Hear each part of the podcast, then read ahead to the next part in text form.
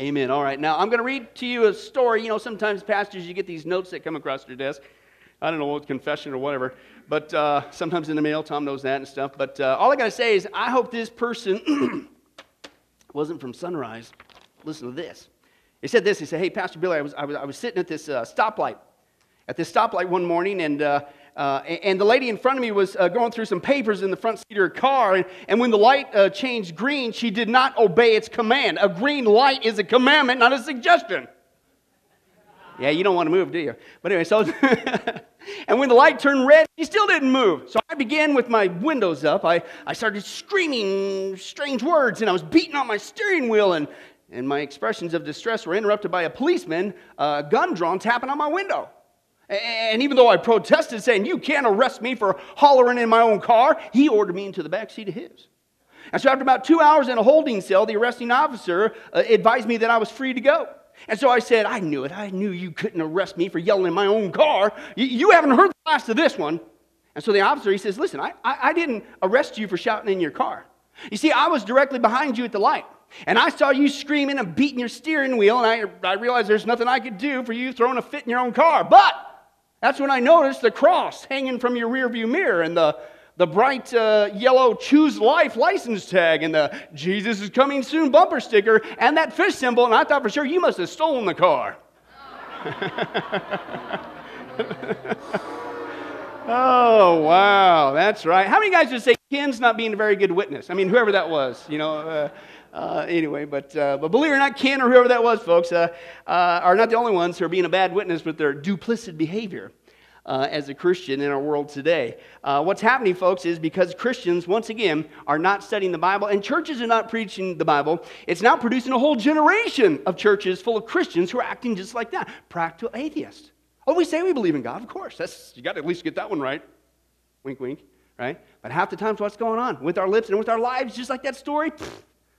We're given a different impression, like God's not even a part of the equation, like he doesn't even exist, like a practical atheist, okay? As we see in hello, that's not just detrimental in our walk with God. What's that do? People are watching us like that policeman, okay? It keeps other people from believing in God, okay? So to avoid that irony of you and I as Christians living like these practical atheists by not knowing who God is, we're going to continue our study on the character of God. Let's defeat this practical atheist. Let's get rid of that. That's detrimental to our walk with Christ, but also a bad witness for Christ. Now, we've already seen from God's word, hello, he is real. Anybody glad about that?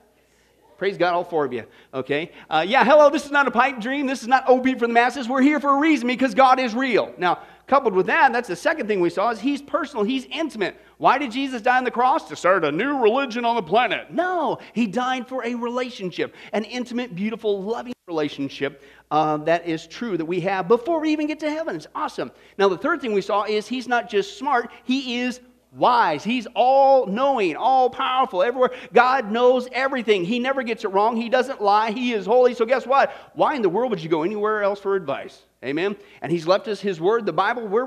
Man, isn't that awesome? Anything you need to know, he's given it to us if you just go to him. Okay, we saw is the problem. Now, the last seven times, who's counting?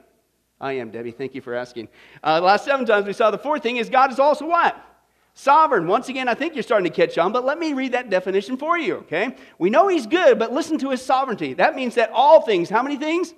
All things are under God's rule and control. Listen, and that nothing, what? Nothing happens without his direction, okay, or permission, okay? And we saw, again, that's just not like a wonderful, comforting truth in our walk with God. It begins to answer some of those skeptical questions we get asked about God. And one of the big ones is people seem to choke on for some reason, is what about evil and suffering, okay? There's no good that can come from suffering. Yes, there is, when you're a child of God. God has promised that he works how many things? All things out together for good for everyone? No, for those who love him. Do you love him? Yes. Then you should just go to sleep at night. Man, I don't care what I go through in the day. Doesn't matter. I might not like it. I didn't say it was going to be easy. Jesus didn't say it was going to be easy. There's got to be something good. And that's what we've been seeing, folks, taking a look at that proof. Last time we saw two more wise reasons why in the world is God allowing hard times, yes, even for the Christian, and we saw that was to produce a powerful testimony. Turn to somebody and say it again. It's testimony time. Huh? Remember that? It wasn't anybody blessed last time hearing all the testimonies from what I went through? Please, somebody say yes. It makes me feel better. Did anybody get to birth a testimony this week from some problems you went through? Well, a couple of you did. The rest of you, next week's your turn. So be encouraged. It's coming, right? And that's just it. We love hearing testimonies. We just don't want to become one. But hey, God doesn't play favorites, okay? He'll take us through a hard time so we can testify of his goodness to other people. And then we sought to produce a powerful character to build those spiritual muscles. We'll get into that a little again today from a different angle, okay? So that we can have the character to stand the test of time. But that's not all. I'm still preaching on this, so guess what? There's got to be more. That's right, Bobby. You're on the front row for a reason. Okay, we saw the 12th reason now is to get you steered into a new direction. Hey, does anybody ever have a plan in life? Men, raise your hand. You'll score points with your wife. Maybe you won't. But anyway, yeah, you plan. Is that plan ever, after years gone by and or some time's gone by and that's what you thought you need to do, wanted to do whatever, and of course the plan got changed. You ever have your plans changed, right? But then you look back and you go, man, praise God, my plan didn't go through. Yeah. Folks, I'm telling you, sometimes when your plans get interrupted, it isn't spiritual warfare. It's not the devil. It's not other people. It might be God steering you in a new direction. But that's okay. It's a good thing. And believe it or not, Paul went through that a couple different times. Let's take a look at that passage. Acts chapter 16 is our opening text here. Acts chapter 16. And if you want to flip there and get into that text, it would be awesome. Matthew, Mark, Luke, John, Acts, the book of Acts. Acts of the Apostles, I think is originally called. But Acts chapter 16, verses 6 through 10, we're going to see in the context here, Paul's on a missionary journey, right? He's telling other people about the gospel of Jesus Christ. Is that a good thing to do? Yes. But we're going to see not once but twice in the context here, his plans, Paul's plans, even though they're good plans, they get interrupted.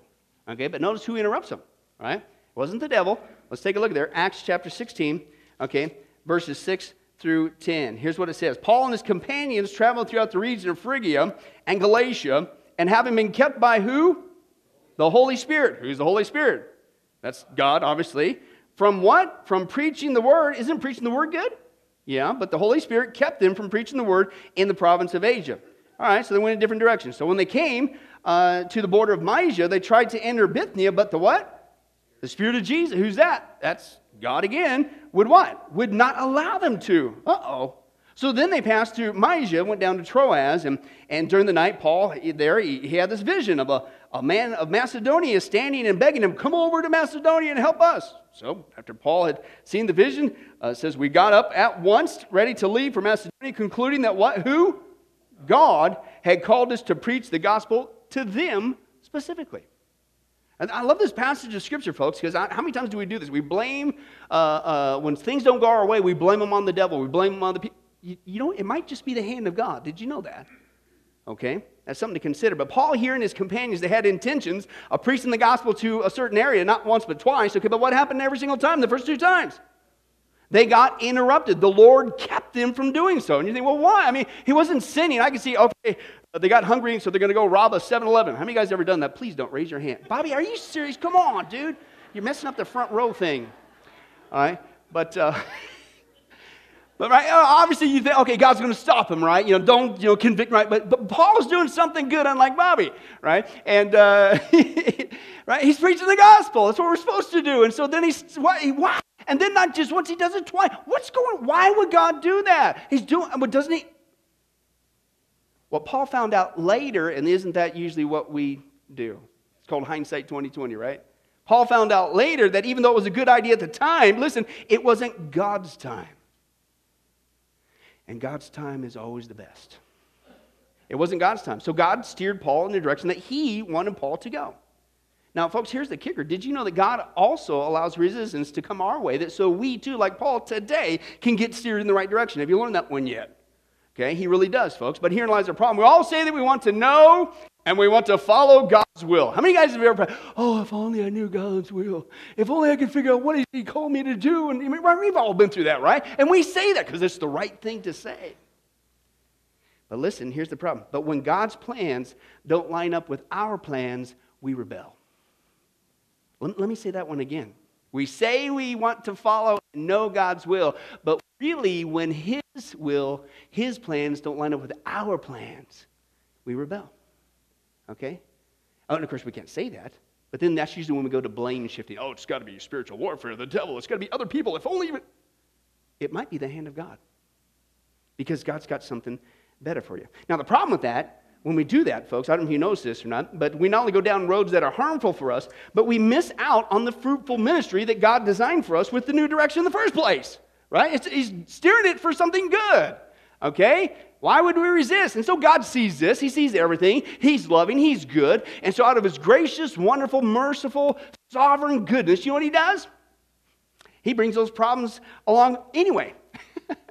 Right? He provides the resistance, right? When we try to do our plan, our way or no way, right? We got all of our things lined up there. We think this is why it's best. And so hopefully we learn real fast that, well, listen, we could either follow our own plan and experience nothing but pain, or you could just simply listen, submit, and trust God's plan. That hey, what a concept. He really does know what's best for us. Just submit to it. Why do you have to resist? Just go with it, man. He knows what he's doing. He doesn't make mistakes. Okay? And you think about it, is that not the choice that Paul had to make? Right? We read the encounter, but Paul and his companions lived the encounter. Now, we don't know the conversation they had, but I don't think this is what was going on there. When God, the Holy Spirit, and then the Spirit of Christ, when God both times interrupted their plan, was Paul freaking out? Was he throwing a tantrum? Was he yelling? Was he blaming other people? Oh, it's the devil. Oh. No.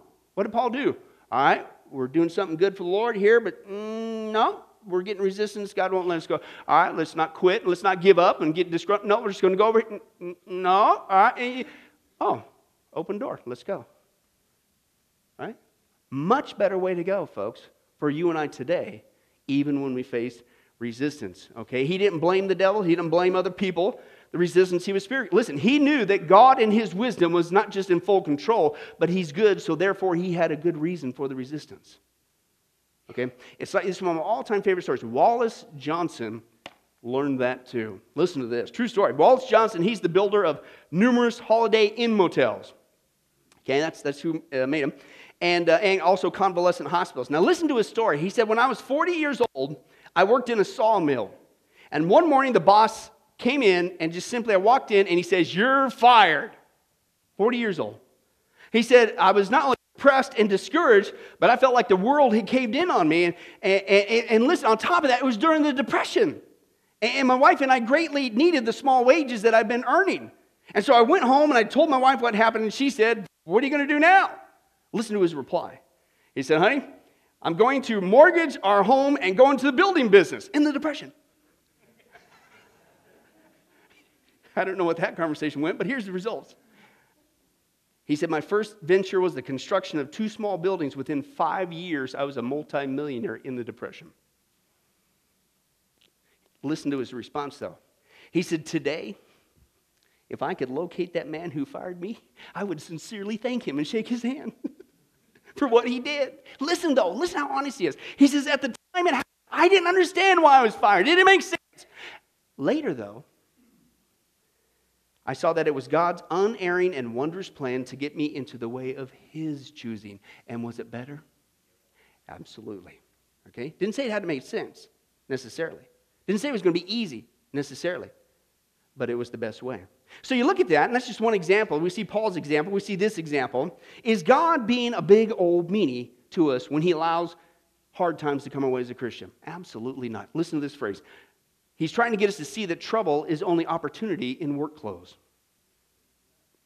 I'll say that one again. Trouble is only opportunity in work clothes, okay? And sometimes God will allow difficulties to get us steered into, listen, not just a new direction, but a better direction. Listen, to receive a new and better opportunity. But when we resist his leading, we're not only missing out on some great opportunities, but we're headed down a destructive road. Why? Because at that moment, when we start to resist, when we start to rebel, what are we really doing? At that moment, what are we saying? We're saying that we know better than God and that our plans are better than his. And how many guys learned that that's not a very good place to be in? Right? That's spanky-wanky time. Okay? It leads a life of heartaches. Okay? But, and flip it around. Could this have not have happened? Let's flip this around with Wallace Johnson, okay, and what he went through, okay? What if he went in there and his boss fired him, and what if, instead of just submitting to it, trusting God, he knows what he's doing, what if he said, "Oh, yeah, I didn't do nothing wrong. I'm taking you to court. I'm going to sue your pants off. I'm going to take you for everything you were. You can't do this." What if he did that? Could he have done that? Could he have responded that way? But he trusted God. He submitted to it. Says, okay, God, got resistance there. Don't know. But you're the one in control. How many times? All the time. And your character is good. How often? All the time. So logically what? There must be something good that you're going to have me go through next. Right? You're going to give me something better. Okay? And again, this is the point, folks. Even though we may not see it now, the difficulty, listen, you might even be facing today may very well turn out to be the best thing that could have ever happened to you. Why? Because God is good, and he knows what he's doing, folks, every single second of the day, down to every little minute detail, even though we're half the time not even cognizant of it. Like this Christian, watch this. There's a Christian crying out to God in a fit and says, God, can I ask you something? And God says, sure. And the Christian says, why did you let so much rotten stuff happen to me this day alone? And God says, what do you mean? The Christian says, well, I woke up late and my car took forever to start. And then at lunch, they made my sandwich wrong and I had to wait. And on the way home, my phone went dead. And just as I picked up the call, and then to top it all off, when I got home, I just wanted to soak my feet in my foot massager and relax, but it wouldn't work. Nothing went right today. God, why'd you do that? And God goes, well, let me see. The death angel was at your bed this morning, and I had to send one of the other angels to battle him for your life, so I let you sleep through that one. Oh. I didn't let your car start because there was a drunk driver on your route that might have hit you if you were on the road. Oh. And the first person who made your sandwich today was sick, and I didn't want you to catch what they have. I knew you couldn't afford to miss work. Oh. And your phone went dead because the person that was calling you was going to give a false witness about what you said on that phone call. So I didn't let you talk to them so you'd be totally covered. Oh, I see, God. Oh, and that foot massager, it had a short that was going to throw out all the power in your house tonight. And I didn't think you wanted to spend the night in the dark. I'm sorry, God. And God says, don't be sorry. Just trust me in all things, the good and the bad. And don't doubt that my plan for your day is always better than your plan. And the Christian said, I won't, God. And God, thank you for everything that happened today. And God says, you're welcome. It's just another day of being your God and your Heavenly Father looking after my kids. That's the sovereignty of God. Isn't that a much better way to live? But when we forget that God is not just good all the time, but he is sovereign, i.e. in control all the times, and you put those two together like the most awesome peanut butter and jelly sandwich. Throw some bacon on there. Man, it's good, right? What a way to live. Just stop resisting. Thank you for being sovereign, God. God knows what he's doing, whether we like it or not, whether we want it or not. We walk by faith in his word, not by sight. We trust him, even in the difficult circumstances. Listen, sometimes he's going to do it to get us steered in a new direction, not just to protect us from harm, but to produce even more fruit for his glory, for souls to be saved. And isn't that what we've been praying for? And it's all because he allowed a hardship to come our way. He knows what he's doing. The 13th reason is to get you to appreciate fellowship. Turn to somebody and say, I need you, man. I need you. Okay, I'm glad you're here. Okay, but I didn't say it, God did. Okay, man, we usually don't talk about this, but I tell you what, folks, this is where the rubber meets the road, especially as day gets. Has anybody noticed that our society is getting worse? Have you noticed it's spiraling out of control? It's getting more and more wicked. Did you know that God's got a built-in antidote so we don't get bogged down by this evil, wicked world? Turn to somebody and say, it's you. It's us, a church. Right? And this is why he says this. Why would you rob yourself of this constant source of encouragement? Don't fall for that trap. Hebrews chapter 10, 23 and 25. The writer of Hebrews says, let us hold unswervingly to the hope we profess. For he, God, who promises faithful, the hope of salvation. Woo! Am I glad? Don't budge from that. Praise God, the blood of Jesus. We sang song. Oh, the blood of Jesus forgives us of all of our sins by the gift of God through the cross of Christ. We're going to heaven 100% complete, 100% guaranteed. Hold on to that. Woo! But not only that. He says, you're not only encouraged by that truth, listen to this, and let us not, Christian, give up what? Meeting together. Oh, as some are in the habit of doing? Why would you do that? It's like unplugging yourself from your source. But let us encourage one another, and all the more as you see the day approaching. Okay? Talk about applicable passage. This is, again, one of the biggest dangers we face in life in Christians is this: to stop meeting together, listen on a regular basis. Why? Because we got to make sure that we check off our registration and have the numbers go through. Listen, it's not about some dry, stale, man-made, legalistic goofball thing. What's the text say? We need each other. And in a healthy environment, here's a neat concept.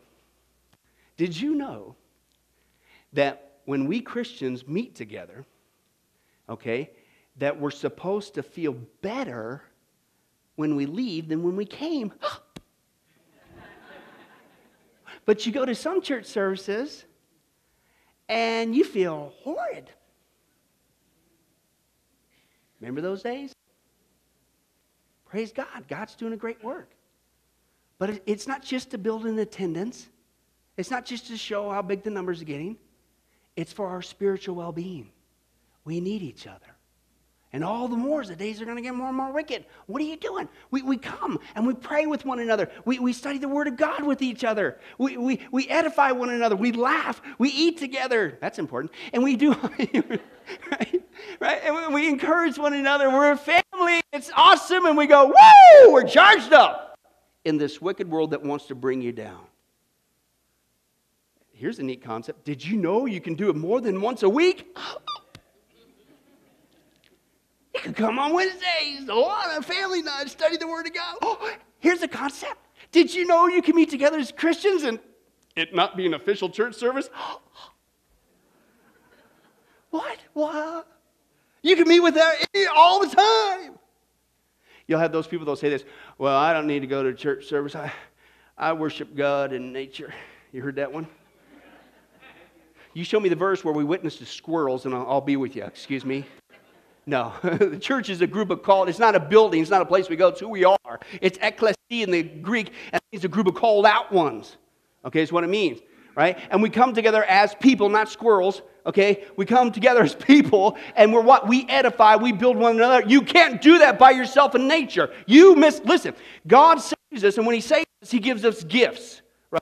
Number one, He seals us with His Holy Spirit at the moment of salvation. Praise God, we're going to heaven. Number two, the Holy Spirit also gives us gifts. What? To stare and to a squirrel, to benefit a squirrel, to have the gift of administration to benefit the squirrel or the tree, or pick whatever you want in the nature. I know, I have the gift of preaching. I'm going to preach to the mountain. What? That's not what the gifts are for. The gifts are for the edification of another believer. But if you're not around another believer, guess what? Listen, and it goes both ways. And this is his point. It's not that you can't utilize that gift that God gave you for the benefit of the Christian, for the benefit of another Christian, but that other Christian who has that gift that you need that particular week, you're going to miss out on that. And then you're going to miss out on it the next week, and then the next week, and then the next week. And then you sit there and you wonder, why am I getting so spiritually lethargic? You've unplugged from the big source of encouragement, the powerhouse, believe it or not, called the church. Okay? And that's the danger. And what we do is we fall for this secondary trap. And what we do is we sit there and we say, oh man, I need to be encouraged. I feel like a spiritual plug. I just don't feel energized. And so we go and we seek encouragement from the world. Right? Because the world is what will make me happy. The world is what will give me my strength. If I just do this worldly activity, that's what will satisfy me. That's what will get me charged, ready for the next week. No, it won't. Because your need is a spiritual need. And that's a trap. The world can never satisfy the spiritual hunger. That's what they want you to think. Have you noticed that even in the commercials? They don't even tell you about what the actual product is. It's just a way of life. That's not a car. I don't know what the mileage is. I don't even know what the size of the engine is. All I know is there's this guy, he's looking at a swimming pool, and he falls into it, and it looks cool. Have you seen that one? It's like, what is this, some psycho commercial? You didn't say nothing about the car. I don't know anything about the car. But you're cool, apparently, like that guy. It's a way of life. Because you're empty in life. But see, what they want you to think is your spiritual need can be met by a material thing.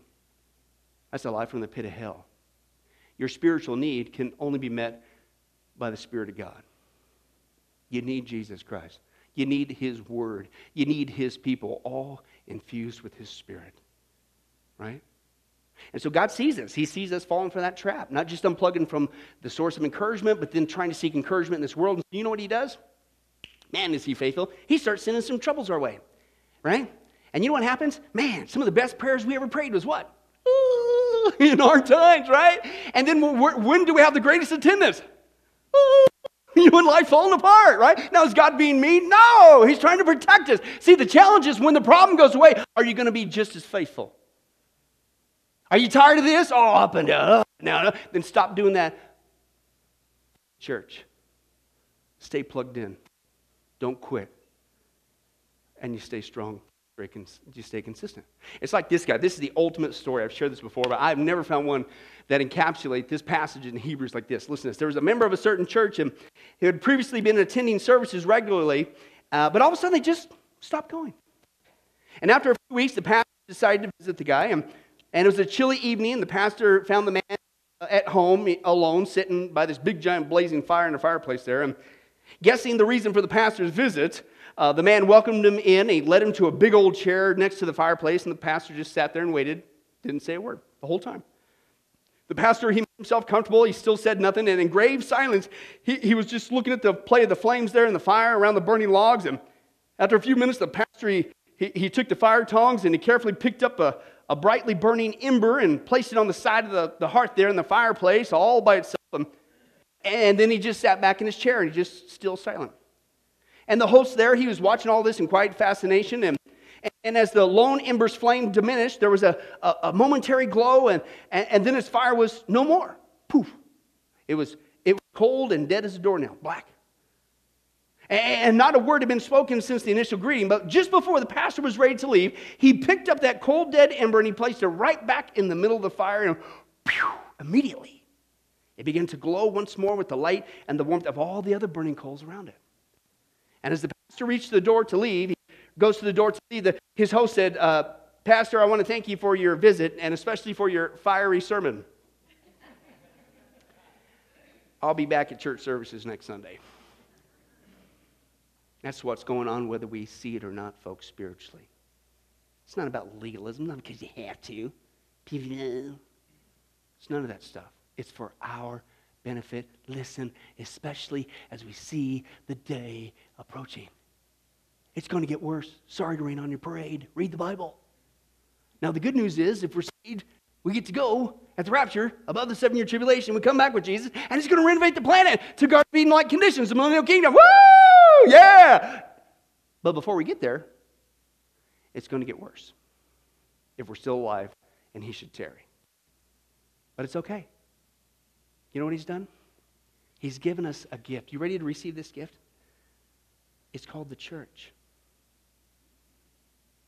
Turn to somebody and say, I need you, man. Or if it's a lady, you can say, whoa, man. Right? Now, if that person is not who your spouse is, don't get too excited about that. You're going to cause trouble. We need each other. Isn't that so brilliant of God? He built something in to protect us and encourage us in a discouraging world that's going, can I tell you, they're going to hell in a Ferrari. And He not only wants us to be encouraged, He wants us to encourage one another to get the gospel out so those people don't have to go to hell in a Ferrari, that they could have what we have, and a little bit of taste of heaven, a godly family, before we get there. Did you guys know? My wife's still trying to deal with this truth. Did you know it?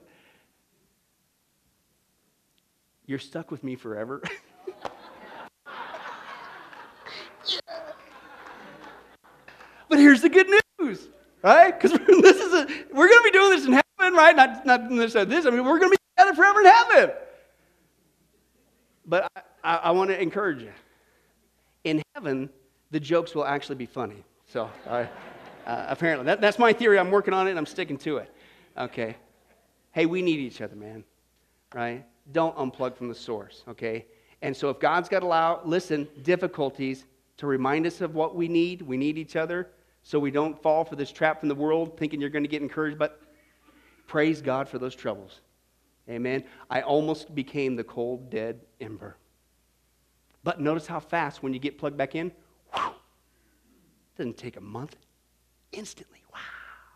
You feel charged right back up. One more to go, and we'll conclude for today. The 14th reason is to get you to build your faith, right? Somebody go like this. Spiritual muscles, right? Spiritual, all none of you, okay? To build your faith, spiritual muscles, man. That's sometimes what God's up to. But again, this is the same thing with David. Let's take a look at that passage there. First Samuel chapter 17, 8, 32 through 33 and 37. Accounts of Goliath. Of course, I shorten it. Goliath stood and shouted to the ranks of Israel, "Choose a man and have him come down to me," David said to Saul. And these words after Goliath threw out that challenge. He said, "Let no one," David said, "lose heart on account of this Philistine. Your servant will go and fight him, but listen to Saul." Saul replied, "Come on. Who are you, man? You're not able to go out against this Philistine and fight him. You're only a boy, and he's been a fighting man from his youth. Not to mention he's really large and all that other stuff." But what was David's response say? The who? The Lord. And he goes back to not Goliath and his battle plan and how he's going to fix it. He goes back to, I don't care about Goliath.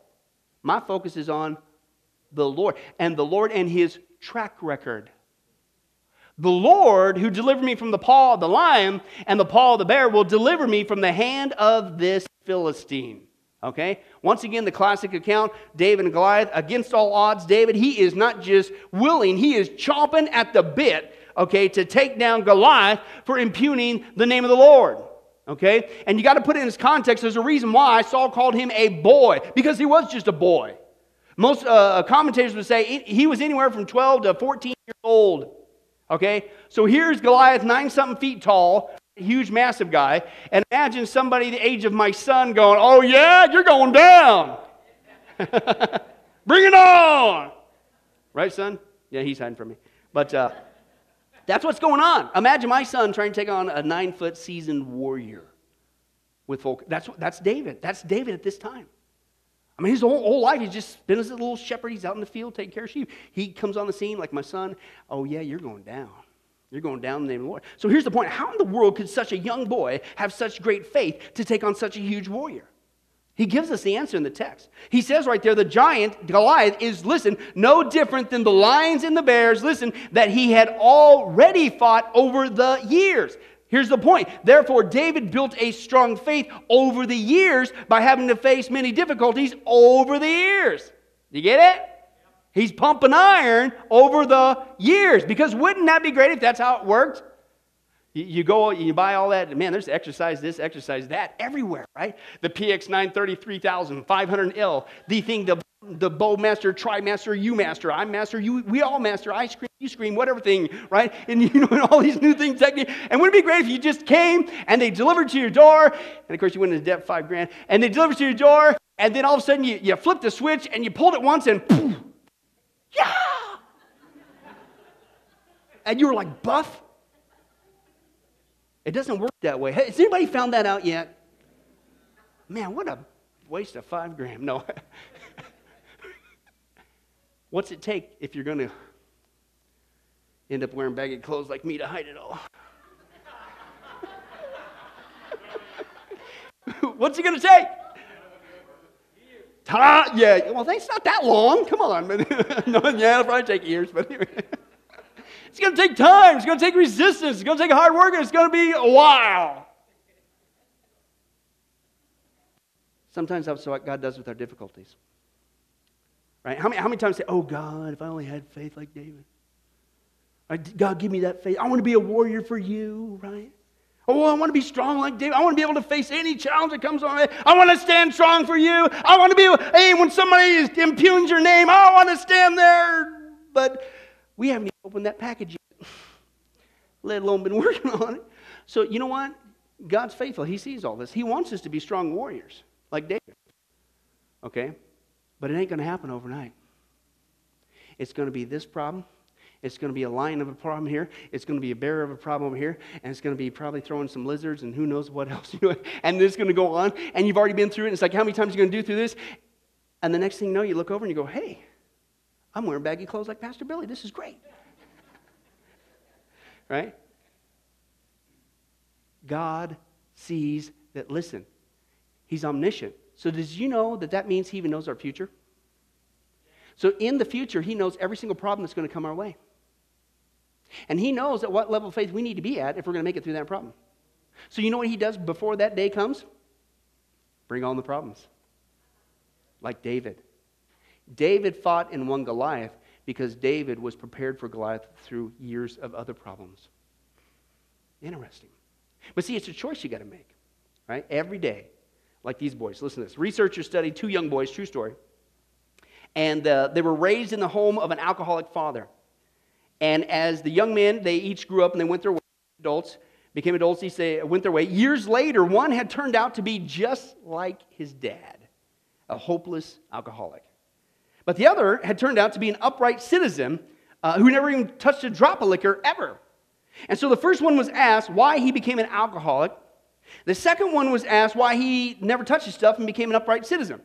Oddly enough, they gave the exact same identical answer in these words, well, what do you expect when you got a father like mine? Think about that. Is God being a meanie when he allows problems to come our way? No. He's teaching us that a David-like faith, which we say we want, comes only by battling your Goliaths, not blaming other people for Goliaths. We all got troubles. We all go through troubles. We all have a past, good, bad, and ugly. Listen, though, just like those two boys, we all have a choice to make. And sometimes that's why we never get those troubles, because we're not learning the lesson from the problems that God wants us to learn from. We need to hit things. We need to move on. We need to move forward. Get out of that past. What's the scripture say? What's Paul say? Hey, I forget the former things. I press on. Now that'll preach. Press on. Press on. Get your eyes off of that. Get it back on the Lord. But even when you go through those hard times, you got a choice to make every single day. You can either groan about your problems or you can grow in your problems. You can either whine about your problems or you can shine in your problems. Listen, you can become bitter about your problems or you can become better. And that's what God designs for us, just like with David, by allowing the lions and the bears to come. Now, what makes the difference is hope. But listen, hope only comes when your faith is strong. Your faith only gets strong by facing years of difficulties like David. And you constantly remind yourself not of the problem, but the one who's able to conquer the problem. David made it through his problems with Goliath, not because he was looking at the size of Goliath, the size of his problems. He was looking and focused on the size of his God. That God is a giant slayer. I don't care how big it is. My God will always be bigger, and he will take you down. That's the kind of faith that he's trying to get in. How many lions you got to go through? How many bears you got to go through? It doesn't matter if it's Goliath. It doesn't matter if it's 15 times bigger than Goliath. God's always bigger. And we're his children. He will always take care of us. That's, listen, the kind of faith that we need. Listen, not if, but when the Goliaths come our way today. Did you know we face Goliaths as well? This is the kind of faith we need to have. Don't look at the size of your problem. Focus on the size of our God. No problem is too big for him. And you know what? Even if it doesn't make sense, he still knows what he's doing. And he's still giving you the best. Just trust him. We'll close with this story. It's a true story. Another one, a missionary lady. I love this. A certain missionary found herself seriously ill where the Lord had stationed her. And to add to her sorrow, her missionary check, her support, the whole thing she lived on, didn't even show up. And it forced her day after day after day to do without the good food she needed. Okay, and here she was, seriously ill. And instead, listen, all she could do was live on a miserable diet of oatmeal and canned milk. That's it. Had nothing. But in spite of everything, the lady missionary got better. And after 30 days of that steady oatmeal diet, she finally got a check. Whew. And she was able to get something different on the table. right? But during her illness, listen, she thought, God's not doing me right. I mean, I'm serving him. It's a true story. She finally goes home on a furlough as a missionary. And, of course, she told this story to the eager audience there. And at the close of the meeting, though, a doctor in the church audience there inquired as to the nature of her ailment that she had back there. And upon hearing what digestive malfunction she had, he said this, "Well, ma'am, if your check had arrived, you would not be here talking to me today. You'd be dead." He said, "Listen, you see, the diet that we prescribe for that particular fatal illness is a 30-day oatmeal diet." Whoa. That's one of those moments where you go, man, why didn't I just trust God? How many times do we go through that? We walk by faith, not by sight. I don't care what the lion is. I don't care what the bear. I don't care what Goliath, Shmoliath. You're going down. God knows what he's doing all the time. Trust him. If it seems like God's given you nothing but a yucky bowl of oatmeal in life lately, day after day after day, don't think he's not doing you right. Give it some time. You're going to see, listen, that bowl full of difficulties was one of the best things he ever could have given you. Why? Because he's sovereign and he never makes a mistake, not even in dishing out hard times. So whether we like it or not, whether we admit it or not, sometimes God's using those difficult circumstances, listen, as an opportunity to make sure our faith is built up high, so not if, but when the next Goliath comes, it's going down.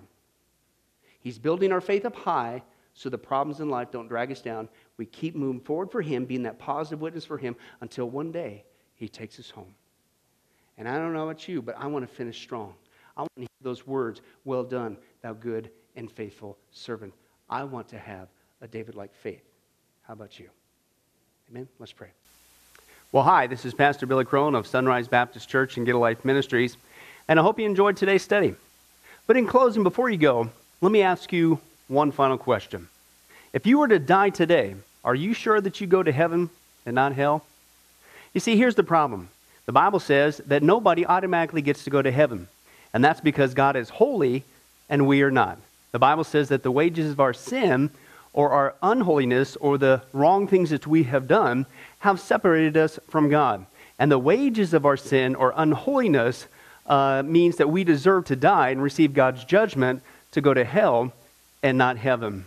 In other words, we're disqualified for heaven. And that's because God being holy and us being not, the two cannot mix. So what are we going to do? Well, that's bad enough. The other problem is we don't even want to admit this dilemma, even though God already knows it all. And so out of love, God gave us something called the Ten Commandments to show us that we're really disqualified for heaven. We're not holy. We're not perfect like him.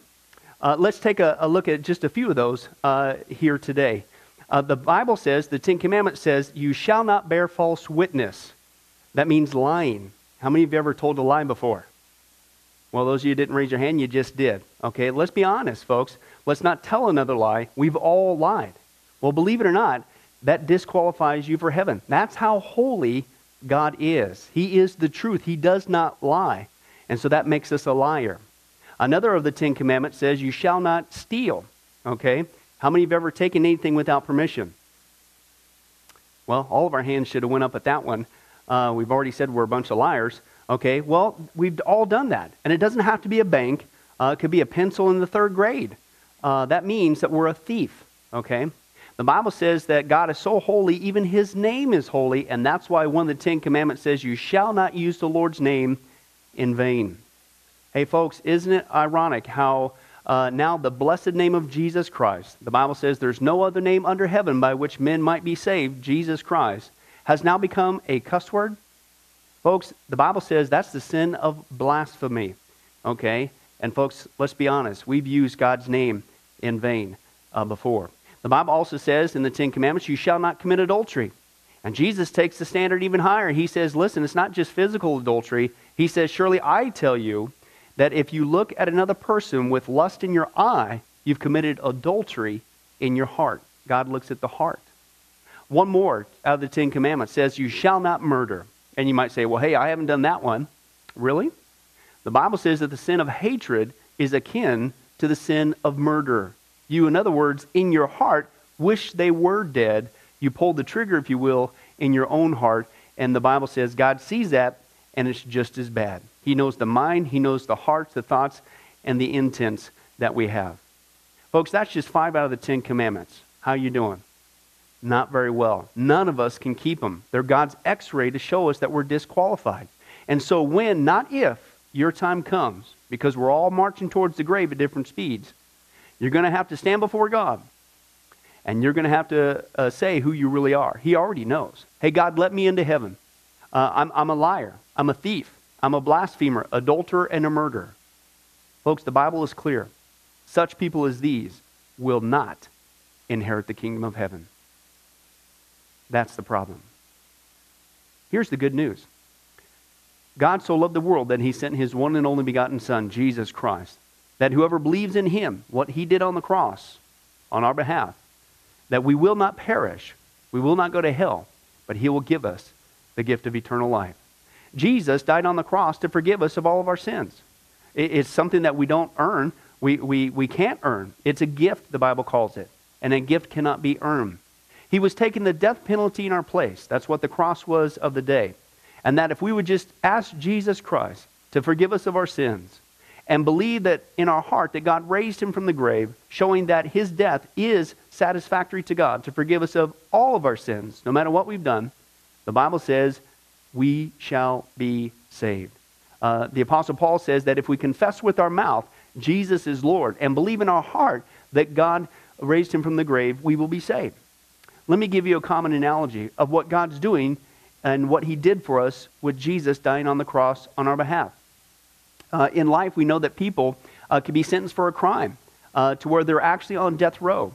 The courtroom scene is completely finished. The gavel has already sounded. They are going to jail, and they're just awaiting their time before they go to the death penalty. As they're sitting there in the jail cell, it's a proven fact. They did what they did. Everybody knows it. They're just waiting for that time for their number to come up, so to speak, and walk down that hall and be executed. There's nothing they could do to reverse their crime. No amount of good works in that jail cell can reverse what they've done. It's too late. It's over. But believe it or not, there's one way that people even today can get off a death row. And that's if the one in authority, the governor, if he were to, out of mercy and kindness, nothing that the person did, because they don't earn it and they don't deserve it, and they can't earn it, if he would grant them what's called a pardon, out of the kindness of his heart, he has the authority to grant them a pardon and absolve them completely of their crimes against the state.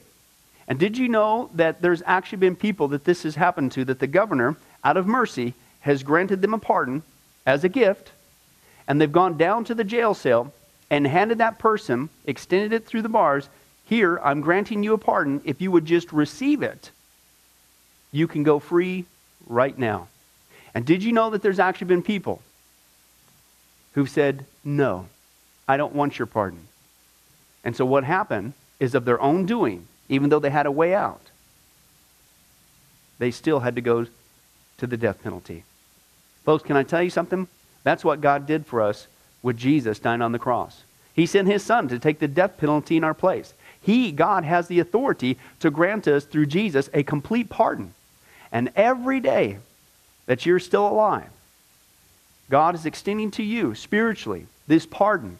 But a pardon does you no good unless you reach out and receive it by faith. Won't you do that today? Won't you call upon the name of Jesus Christ? Ask Him to forgive you of all of your sins, to trust in His work on the cross to pardon us from all of our crimes, our sins against God. God loves you. He wants a relationship with you. But there's only one way to heaven. It's Jesus. There's only one way to get off a death row. It's through the cross of Jesus Christ. Won't you do that right now? Well, this has been Pastor Billy Crone of Sunrise Baptist Church and Get-A-Life Ministries. And if there's anything that we can do for you, please don't hesitate to contact us.